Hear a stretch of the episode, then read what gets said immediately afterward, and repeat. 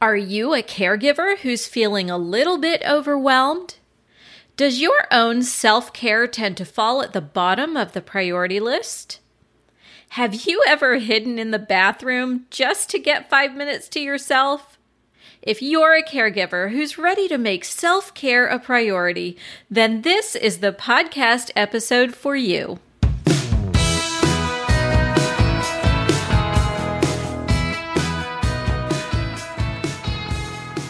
Welcome to the Sage Aging Podcast. I'm your host, Liz Craven. The mission of Sage Aging is to help you connect to information and resources that will empower you to master the aging and caregiving journey. Weekly, I'll bring you great conversations with industry professionals and others to shed some light on topics of aging and to empower you to take charge of your journey. So grab a cup of coffee or maybe a cool glass of lemonade and sit back and relax as we chat. Are you ready? Hit subscribe now and let's get started.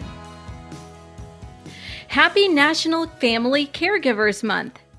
If there was ever a group of people who deserve to be honored and celebrated, it's family caregivers.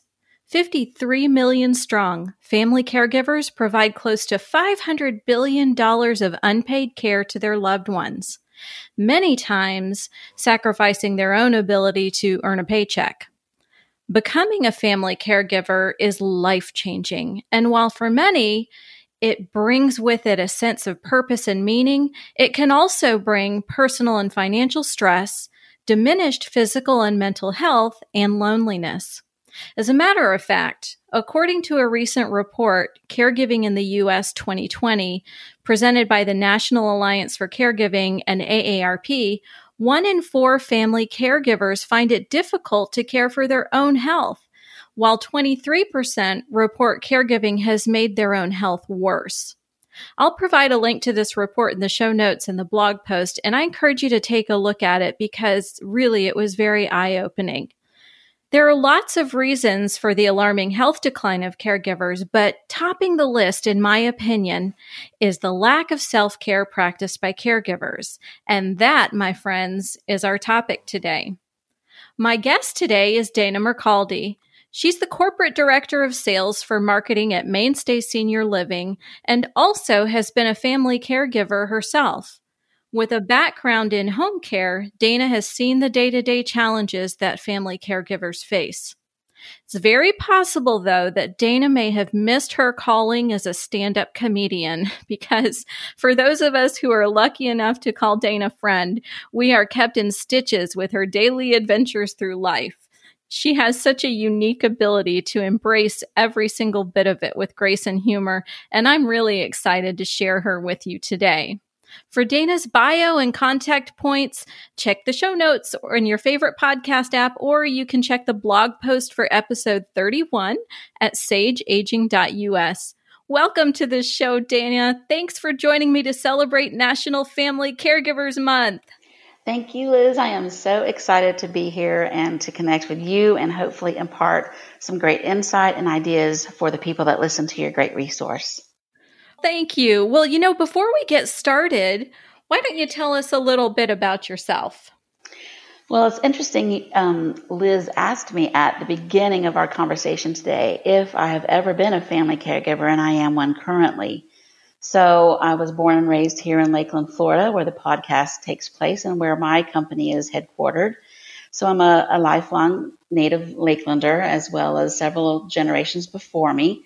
So I have lots of family members close by. So in addition to having a career and enjoying what I've done with seniors my entire 30 year span of experience, I've had the opportunity to have family members age and require caregiving um, throughout their journey, as well as be support to other family members that live here locally. So I have a local family, live here in Lakeland, and um, this is a great topic for me, being um, having that I've had history in caregiving, current history in caregiving, and also exercising the crucial element of self care. Well, I'll tell you what, caregivers are a unique breed, aren't we? I, I, count myself among them, even though my caregiving experiences have been in the past My father in law was the last recipient of our care and he passed last year. So it's been just over a year. But over the last about 12 to 14 years, my husband Wes and I have been very involved in caregiving with our parents. And I just know what the day to day is like. I know how important it is to take care of yourself. And along the way, you know, thankfully, I can say I learned from my experiences because the first caregiving round, we didn't do very good self care. Got a little bit better the second time around. And by the third time, we understood how important that was and did a pretty good job of that. How about you? How's that been for you in your caregiving journey?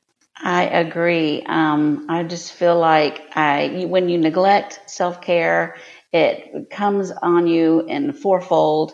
You have to find the small and the large aspects of self care that pour back into yourself as as small as, like you mentioned, um, humor. So I find a great reliefs in writing humor and, and engaging with people in a way that brings lightness to a conversation, all the way from a small hour or monthly massage into something bigger like developing a new hobby or practice that gives you peace or respite. Um, could be even something physical and sometimes both. Maybe it's emotional, mental, and physical relief and release. So I think it's so important. Well, you obviously understand the importance of it personally. And I'm curious, you've had so much interaction with families over the years in your career. Do you think you can tell a difference in the caregivers that do practice self care and those that don't?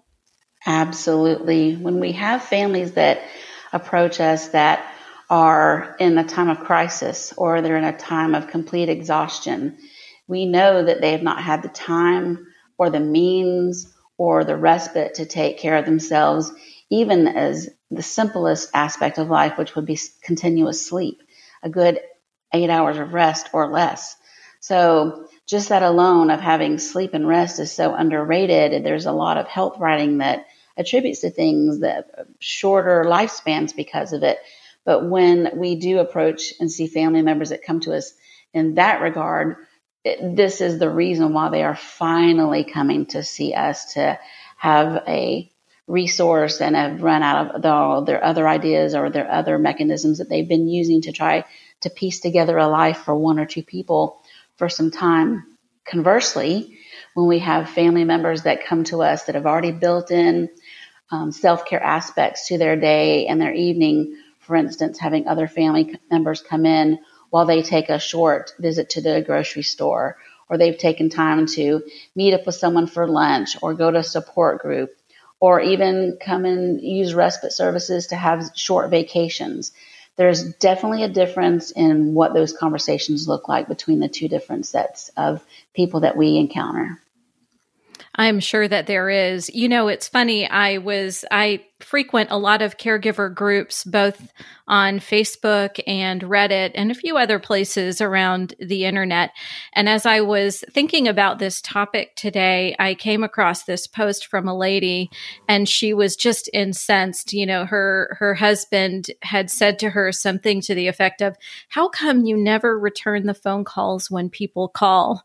And so mm. she spent the next several minutes just laying out for him what the day of a caregiver looks like.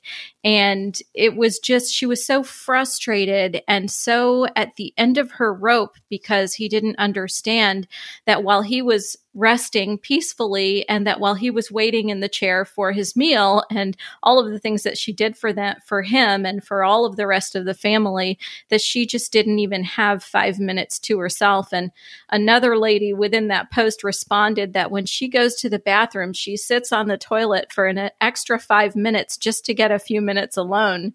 And I could totally relate to that. I think we've all done that.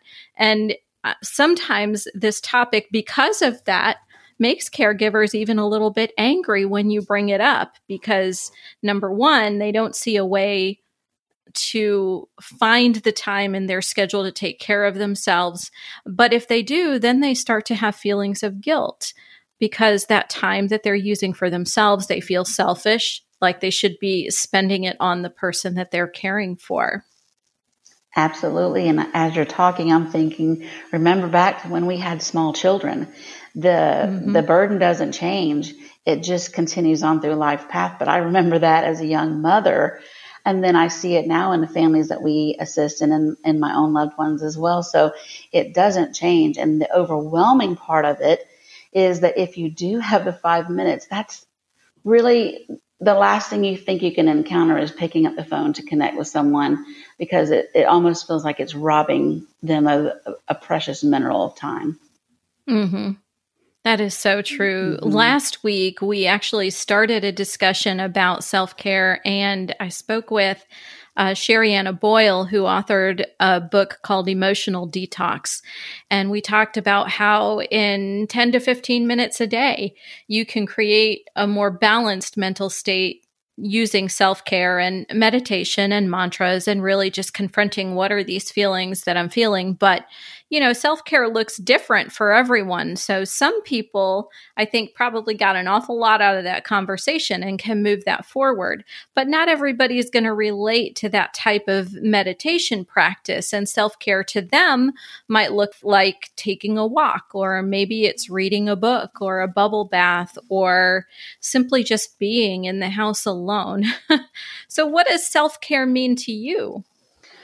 So, uh, the biggest aspect of self care to me that has been something that I've practiced throughout my life at different age ranges has kind of come anew.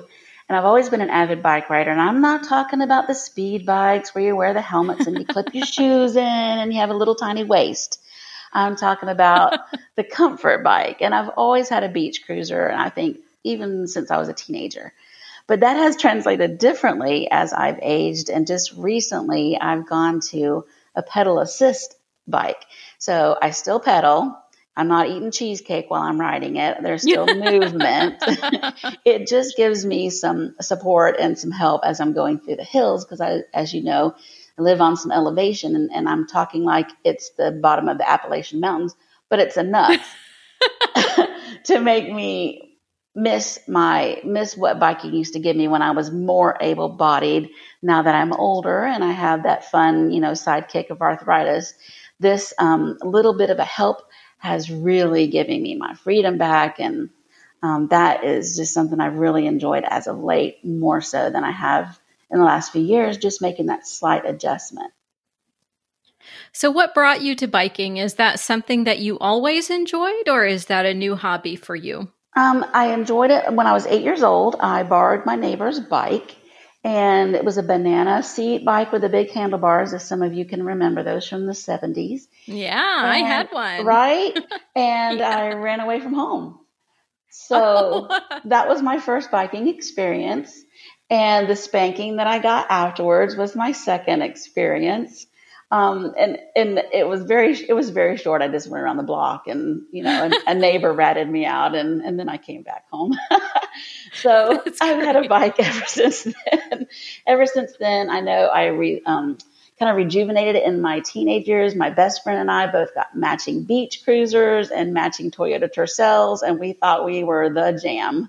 Oh man. so we got then, and then in my forties when I was, um, actually when I was marketing and farming my neighborhood, when I was also in real estate, I used that as getting to know my neighbors better and exercise and used it as part of, of my farming. And then just recently I got fatter and older and more arthritic and I got the pedal assist, which I love. I'm going to try one of those someday. For me, I have taken to indoor bicycling. Mm. I got one of those fun and fancy Peloton bikes, and that is my daily. And yes, I know I drank the Kool Aid big time, but you know, I'm in this t- in this weird time that we find ourselves in with COVID everywhere. I decided I just didn't want to make it to the gym and and mix my you know my breathing with everybody else's. I didn't want to take home what they had to offer. So i decided to build myself a little home gym and that's where i landed. But it's been a lot of fun. Um, i'm able to control those hills. So when those hills get too hard i can always just turn the dial and make them go away So, is Ally Love your favorite coach on Peloton, or do you have another one? Oh gosh, she's one of them. I love her. now, you know, I've got my my little list of different rides that I like to do for certain purposes. So, if I really want to learn something, that's probably going to be Matt Wilpers. He's incredible. Mm. Power zone rides and good endurance stuff. But if I want to laugh my butt off and get a really hard workout at the same time, it's Cody Rigsby um, Boo Crew all the way. He's he's really hilarious. But um, there are so many good coaches on there, and it's not just biking; it's everything from um, strength classes and yoga and meditation and cardio and biking. It's all of it. So it's a pretty incredible app. It's something that's not very expensive. The app itself, I want to say, if you don't have a bike, is something like twelve or thirteen dollars a month. So it's a very accessible thing, which would make it a very accessible thing to caregivers who are looking for a yes. way to get more active in their own home without the stress and pressure of being in, a, in an environment that would possibly leave you open to bringing a germ back to somebody that you care about. And that is the whole reason that I began my home gym journey as opposed to going out to a gym because I want to protect the people that I interact with who also interact with a lot of seniors on a daily basis. So, you know, that's kind of where I went with it. But exercise is a very good self care item and it doesn't have to take a long time. Some days, I work out for 10 or 15 minutes and do a quick meditation or a really quick uh, little, you know, hand weight or can of soup arms mm-hmm. workout. Um, other days, I might work out for an hour and a half. It just depends on what I'm feeling that day. Well, when they have a, a, downhill version that you stop three times to eat a cupcake, let me know and I'll jump right on that app with you. okay. you got it. I am down for a cupcake. me too. Oh my gosh. Well, what are the other what are some other things that you really enjoy doing for self-care besides your biking? So I, you know, now that you mention how you started to do the indoor bike to keep germs down, you're you're right, and that's what brought me back to biking. Actually, was the quarantine because I'm, you know, I you can't see it on podcast, but I'm a curvy girl, so the gym hasn't ever really been my thing. again, because of the no cupcake situation there, and right. um but I do enjoy restorative yoga, and that is great for someone of any age. And there's plenty of, you know, um, studios locally and, of course, around the country. But that is a great resource because they focus on stretching and meditation. It's slower. They are um, offering positions that are very simple to get in. They are longer lasting. It's more a stretch. It's more of restorative and a rest position. So that is something I love. And since we're talking about germs and keeping people safe, most yoga studios also offer a, a, version where you do it, you have a live stream that you do in the safety and the privacy of your own home, which also is really convenient because it's something that you could probably record or have downloaded. And if the person um, is a caregiver and their loved one is taking a nap or has gone out for a doctor's appointment, that's a great time to offer yourself something like that. So I love and really recommend a restorative yoga session or two. I really love that you brought that up because actually, one of the next episodes coming for um, celebration of National Family Caregiver Month is one about yoga. And uh, the person that I'll be interviewing does have online streaming resources for people who would like to take advantage of that at home. Um, so that's going to be a great episode. We'll talk about more than yoga, but that is coming. So for those of you who have interest in that, that'll be a good episode. You'll want to keep an eye open for that in the next couple of weeks. So good. I think that yoga is great too. I, I actually went online and ordered myself a great bolster and and I do practice yoga here in my home. And my favorite is the restorative yoga because you're right, the stretching and the breathing and just kind of helping you to come back to center for a few minutes is a really good thing. I love that and I noticed at the beginning of my you know, sporadic practice was it also really helped me focus. And not that I'm not already a positive person, but it made, it makes me and it made me feel it, the kindness and the lightness that there was still in the world. And I love sessions that start off with, you know, give this give the intention to this practice or dedicate this practice to someone. And sometimes it stops me in my tracks because it's not someone who often readily comes to mind in my usual day to day. And there, there are really surprising things about yoga that come up that um, I wasn't expecting and I'm always delighted in. And boy, you know, not an undervalued practice for sure. I agree with that. I took up yoga a couple years ago, and I also am not one who practices every day or even on any kind of schedule. But when I get back to it, I always ask myself, why have I not been doing this on a regular basis? Because it really does feed you in a lot of ways that you can't be fed in your normal day to day. Same. And at last, it's more than just the session, which is what caregivers need to. Mm-hmm. Mm-hmm. So I want to hear. So you you are some, one of the best storytellers that I've ever known, and whether it's in person or reading something you've written, you have such an uncanny ability to just entertain and to make everything seem larger than life. So tell me about one of your favorite. It can be a favorite life story, family story, caregiving story, even Belle's shopping story, whatever it is that you feel like you want to tell us. So I guess one that just sprung to mind that I could actually tell where people could hear it was I remember when Spanx first came out and I was going to buy some sort of a dress for it was a special event and I was going to try and corral all this into a piece of elastic. So I got my Spanx that I picked out from the rack. I got my dress that was about two sizes too small in the belly. And I went to which Macy's, which is now not really a Macy's in our town. Um, and I went to Macy's dressing room and they had the louvered doors. So I'm the kind of person that camouflages the louvered doors. I'll stick a bunch of other hanging clothes in the louvers because I don't want anybody to see all of this. So I've got it all camouflaged, heavy with clothes. And I heard through the store, I think I was there like on a Monday afternoon and just enjoying, you know, living my best life. And I heard a group going through the store. I could tell that there were interns, there were students of some sort in fashion design. So they were going through different departments and they had long passed where I was. So I go into the dressing room and I get it all, you know, tucked in. So I've got it all strapped up. I got the dress on and I realized that there was something crawling in the dress with me.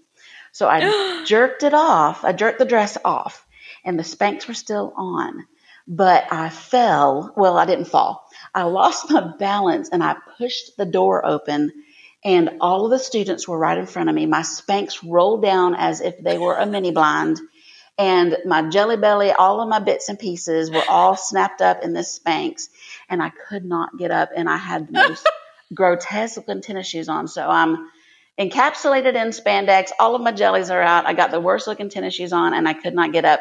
And the students came to get me up. Oh my goodness. So when I pulled off the Spanx, it was not in a shape to go back on the rack. I paid for it and then I left. And I don't think that I ever went back to that department ever again.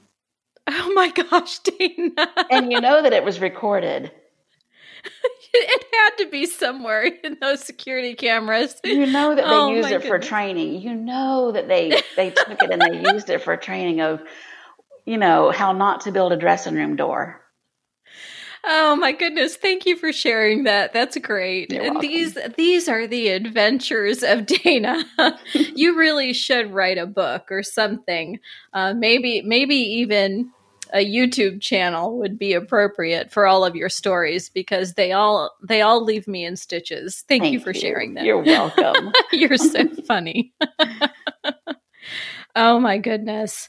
Well, before we leave, do you have any final words of wisdom or sage advice for folks who are listening?